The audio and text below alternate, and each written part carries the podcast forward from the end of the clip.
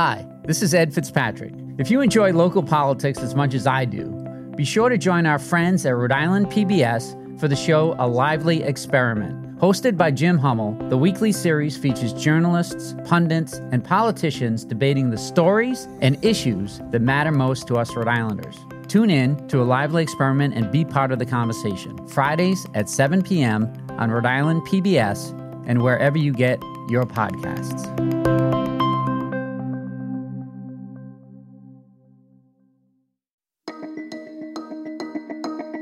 From the Boston Globe, this is Rhode Island Report. I'm Ed Fitzpatrick.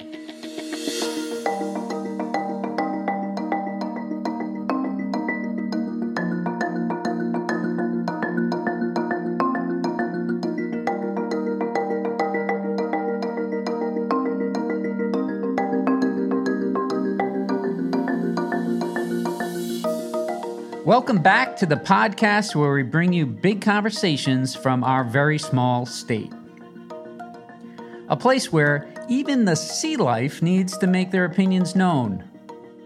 On Monday, one crew member was tossed overboard after a right whale collided with a private boat off the coast of Block Island. The crew member was quickly pulled back on board, and all five members were safely evacuated. Coast Guard crew were even able to tow the boat to shore after stuffing a sizable hole caused by the collision. The Coast Guard reports that everyone involved in this Moby Dick style incident made it through unscathed, even the whale.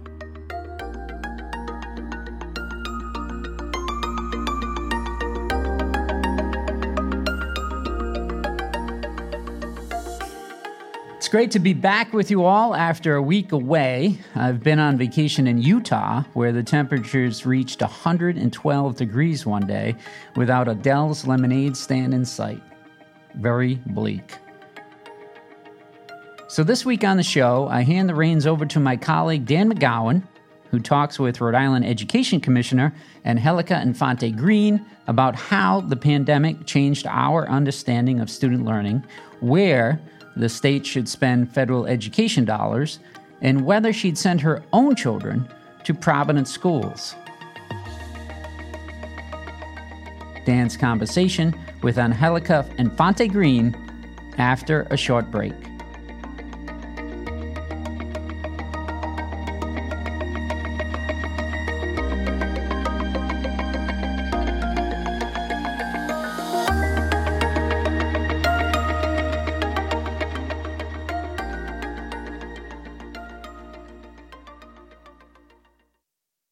Want to go beyond the headlines, let me recommend Rhode Island PBS Weekly. Rhode Island PBS Weekly is an award winning news magazine broadcast that gives you the full story, powered by investigative journalism and narrative storytelling. New episodes of Rhode Island PBS Weekly drop Sundays at 7:30 p.m. on Rhode Island PBS. Watch past episodes at ripbs.org slash weekly. That's ripbs.org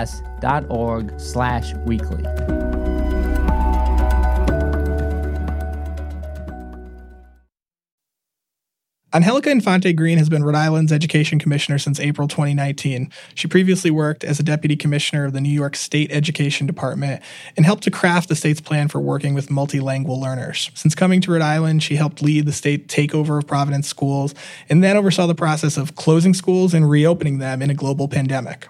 Commissioner, thanks for joining us on Rhode Island Report. Thank you for having me. There's so much to talk about, but I want to get into something kind of personal to begin with we're kind of coming out of this pandemic um, and you know you're getting ready to think about reopening schools but you're also a mom of two children and i'm curious what the pandemic has been like for you and your family I think it's been just as, as it has been for all other families. So both my kids got COVID. I ended up getting COVID. Try quarantining a 10 year old, that doesn't work. Um, so we've experienced everything, not just like an educator, but also as a family. What is that experience, particularly the learning experience for your own kids? What are you taking away from that to try to do in schools all across Rhode Island? Well, it's so interesting. Um, I've been very public about my 13 year old being autistic. He actually did okay. My other daughter did not. when we first went out, um, she was in class, and then 30 minutes later, I found her playing with her dolls on the floor. and I had to redirect her. So, you know, it really is about keeping the kids' interests, redirecting them, feeling like they are engaged in a much different way. They really know technology much more than we do. We learned that the hard way this year and a half. They knew how to navigate it. And their interests are different than what we are providing in schools. And that's what I learned that we need to really shift on a dime and be a little more progressive in terms of how we're teaching our kids. One of the things that I've heard you say countless times, publicly, privately, is you know can't go back to normal, can't go back to the old way of doing things.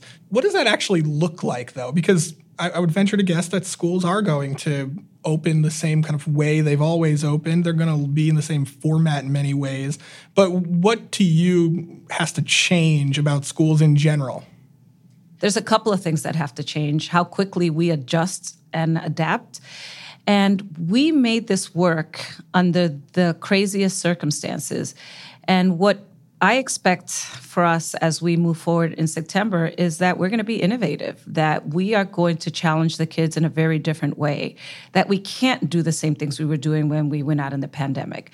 So, one of the things that really struck me when I first came to Rhode Island is I visited a school and a student said to me, I couldn't attend my first period math class because I had to work. And I think we've always had that gap, not just in Rhode Island, across the nation. We've had the gap um, socioeconomic, race, um, and they're intertwined many times because we've been doing school the same exact way. So, why does that kid have to miss the morning math class? Why couldn't we have this math class um, virtually for this child? Like, what? Why do we have to have the same eight to three model that we've always had? We thought out of the box, and that's what needs to happen come September: is have something very different for our kids. Just to expand on that a bit, will it look? I, I, imagine this can't happen overnight, obviously, but do you envision a day? I don't know, a couple years down the line where maybe students aren't going to school in the morning and it looks more like a college kind of experience? That's exactly how I envision it. I also envision that, you know, the school starts maybe at seven, ends at nine, 10 o'clock at night. Kids can come in and out just like you described, kind of like in a, in a college setting where they make up their schedules where they we're working if you have to work we learned during the pandemic many of our kids have to work have to take care of siblings have other responsibilities we keep trying to force it into uh, this nice neat box that we're used to the adults but that's not the reality of our kids children who listen to the podcast or your own children hear that they are might be in school until seven, eight, nine o'clock at night, you might have just lost all of their support. um, well, no, they're not going to be there. They're, there's going to be flexibility. Flexibility. We're not saying we're going to keep them in school 26 hours. Your um, contract expires roughly this time next year. Do you want to stay on board? Do you expect to stay on board as, as the commissioner for another maybe three years? I do. I do. I made a commitment to the community. So I'm committed to staying as long as um, the work is here to be done and the governor wants me to stay.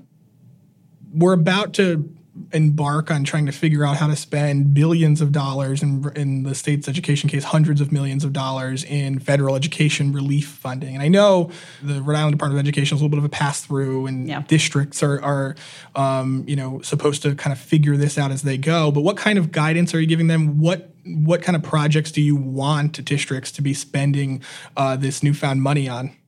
Yeah, I'm glad you asked that question. So we convened a task force, the LEAP task force. Um, and it's about learning equity and moving forward. Like, we don't want remediation. If you were doing this in the past, that's not what we want you to do. There's research on what works, what doesn't. Now we have the money. So we know curriculum is important. We know professional development is important. We know that tutoring is important if it's done by people that know the content, educators that know the content, and there's continuity. I think that what we have set forth is per, the parameters, the guardrails for how the money should be spent. The district will be spending the money, but one of the things that we have seen is with our set aside is that we've put things in place that have been successful. So we launched the first um, summer school program that the Department of Education has ever done. And what we saw is that the kids that participated actually saw gains on their SAT scores in math. So we want to continue that. We want to do the things that we know work. This reminds me, this is before your time you were in New York, but this new money that that that we're going to be deciding on how to spend reminds me a lot of Race to the Top years ago. I know. and and there was lots of great talk about you know bringing people together and spending this this new money and trying to hold teachers accountable more and raise test scores. Why is this time going to be different than the Race to the Top scenario a decade ago? Well, I think what the pandemic has shown us is a couple of things. So we were lucky enough to be one of the few states that actually opened schools during the pandemic. During that pandemic, we also issued our SurveyWorks. And what we found in our SurveyWorks were that teachers actually excited to be back in the building. The students are actually excited. I think that there's a different feeling right now. As with Race to the Top, it felt like it was imposed. Right now, there's this desire to do better, to make up time, to to move forward, to innovate. What we're pushing is innovation. But it's really like, how are we going to move together? And then what are the checkpoints? Like I everybody has to have checkpoints of what kind of progress we've made. So that's what we're requiring. So it feels a little different. Um, I know that there's a lot of um, comparing the two, but for me, I think everybody being at the table and having experienced something like we just did brings you together in a very different way. It Seems like the most impressive thing that that I saw with uh, throughout the pandemic was how quickly you were able to change education. Um, and, and this isn't just you nationally. When I think about how much school looks exactly like it looked when you and I were in school years ago, right? And, and, so the the ability to to actually get that done does seem like it, it, it was an impressive endeavor that maybe doesn't get enough credit for for, for what it is. I think you're right. Um, I started off by saying, you know, we're a bureaucracy. I, I like to describe us as a big ship with a little rudder. We're used to moving very, very slow. During the pandemic, we became a speedboat right? And we try things and move fast. And and that's how we're going to continue to move is very quickly and and figure out how we bring the student voice in. I think that was important because when we created that summer school program we had the kids help us create it and we had 99% attendance. I don't think we have 99% attendance in anything. It just pushes us to think out of the box and the barriers that we adults create for ourselves. Speaking of barriers, let's talk about Providence. Uh, I can't believe we're now two years, more than two years past the, the Johns Hopkins report, which of course kind of laid the groundwork for your intervention in the Providence schools, and the state now kind of owns Providence schools in many ways. At the time, you were pretty definitive. Uh, you said that the report told you and, and you looking at the schools uh, said you wouldn't send your children to any school in the city. Would you now? We're not there yet. We're not there yet. Um, so it's been two years since the Johns Hopkins report. We took over about a year. We in, intervened about a year and a half ago, and um, and then we got COVID. So the schools were in a pandemic with still a lot of the same things that were happening in the past. So you can't wave a magic wand and change our education system. But I am proud of the things that we were able to accomplish during a pandemic that really um, I'm not sure that everybody has really taken note of. I went back to the Johns Hopkins report, and every single thing that they identified as a problem, we tackled during a pandemic. I'll give you an example. We started every school year with about 120 vacancies. This year, during a pandemic, we started with 20. Those are teacher vacancies. Teacher vacancies. And why is that important? When I first started here, I had a student who said, you know, Commissioner, I feel it's unfair that you're making me take the SAT. I said, Why? I said, I haven't had a math teacher in two years. I said, How's that possible? And when we look back, that student had subs for two years. That isn't fair.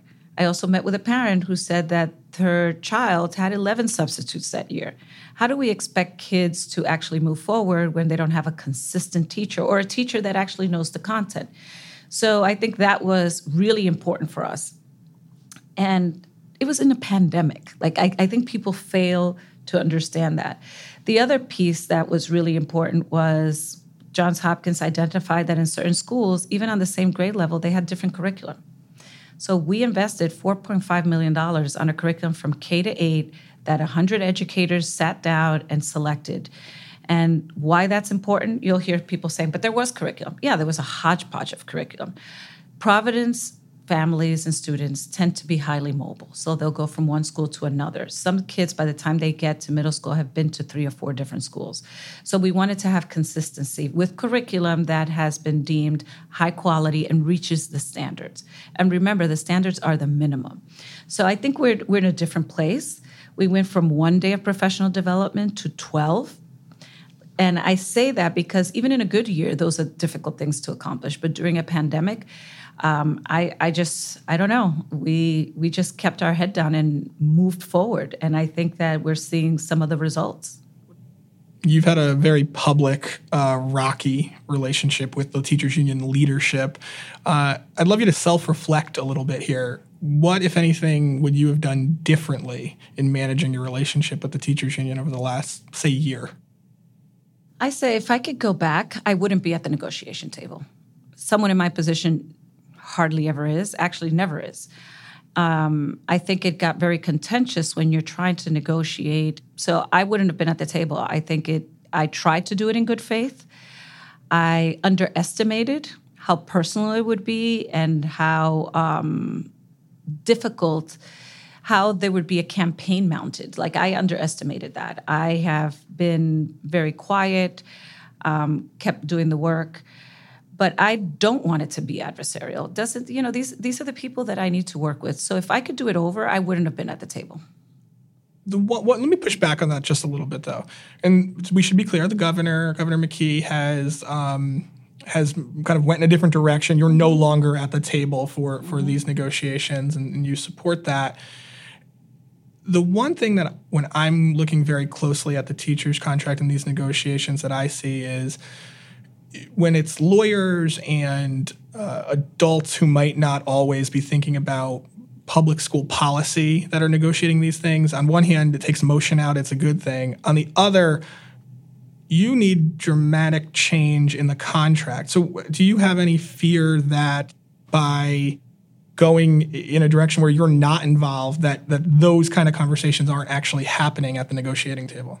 Oh well let, let me make that clear. I'm not personally there. The superintendent's not personally there but i have a team that still goes to negotiations. Like it's not just the lawyers at the table. So there's a team of people that understand the instructional implications and what it means in the school because you're correct. Um, it can't just be lawyers. That that's that I could not agree to. And at the end of the day, every time that there's a negotiation, the superintendent and I get briefed. Like it's not is it it isn't free rein. We know what we want at the end of the day. And um, and that's what everyone's negotiating towards. Like it, it's not that I'm not there and I have no information. No, no, absolutely not. They come back, we negotiate uh, internally. What can we give on? What can we not? Um, at the end of the day, I have to sign that contract. And you're right. I'm looking for a contract that is transformational, a contract that is going to change things. Um, we don't want to be the worst school district in America. That's not what we want to be. So we have to all be willing to change. Education Commissioner Angelica Infante Green, thank you so much for joining us. Thank you.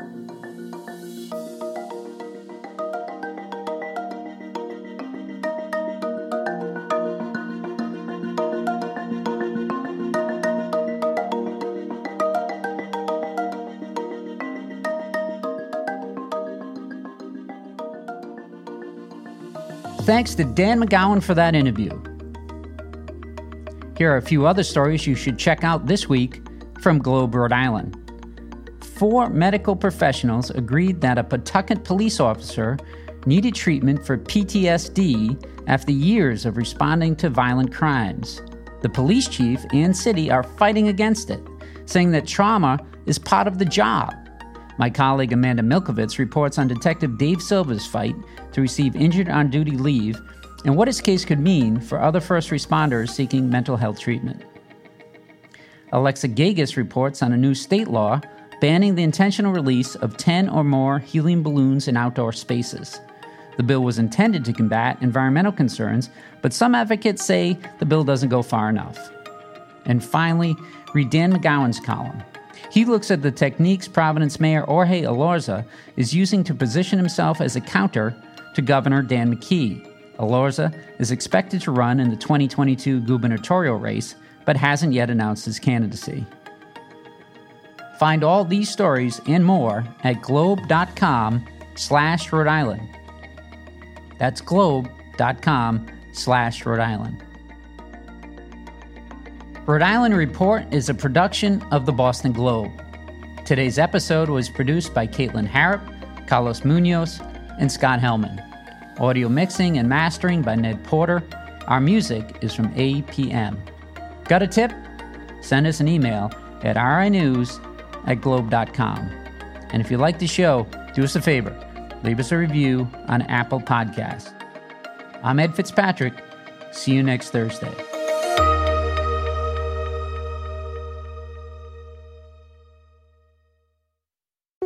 Looking to binge watch all your favorite PBS shows? You need Rhode Island PBS Passport.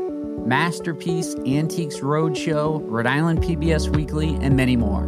Watch them all anytime and from any streaming device. Learn more about this member benefit at ripbs.org slash passport. That's ripbs.org slash passport.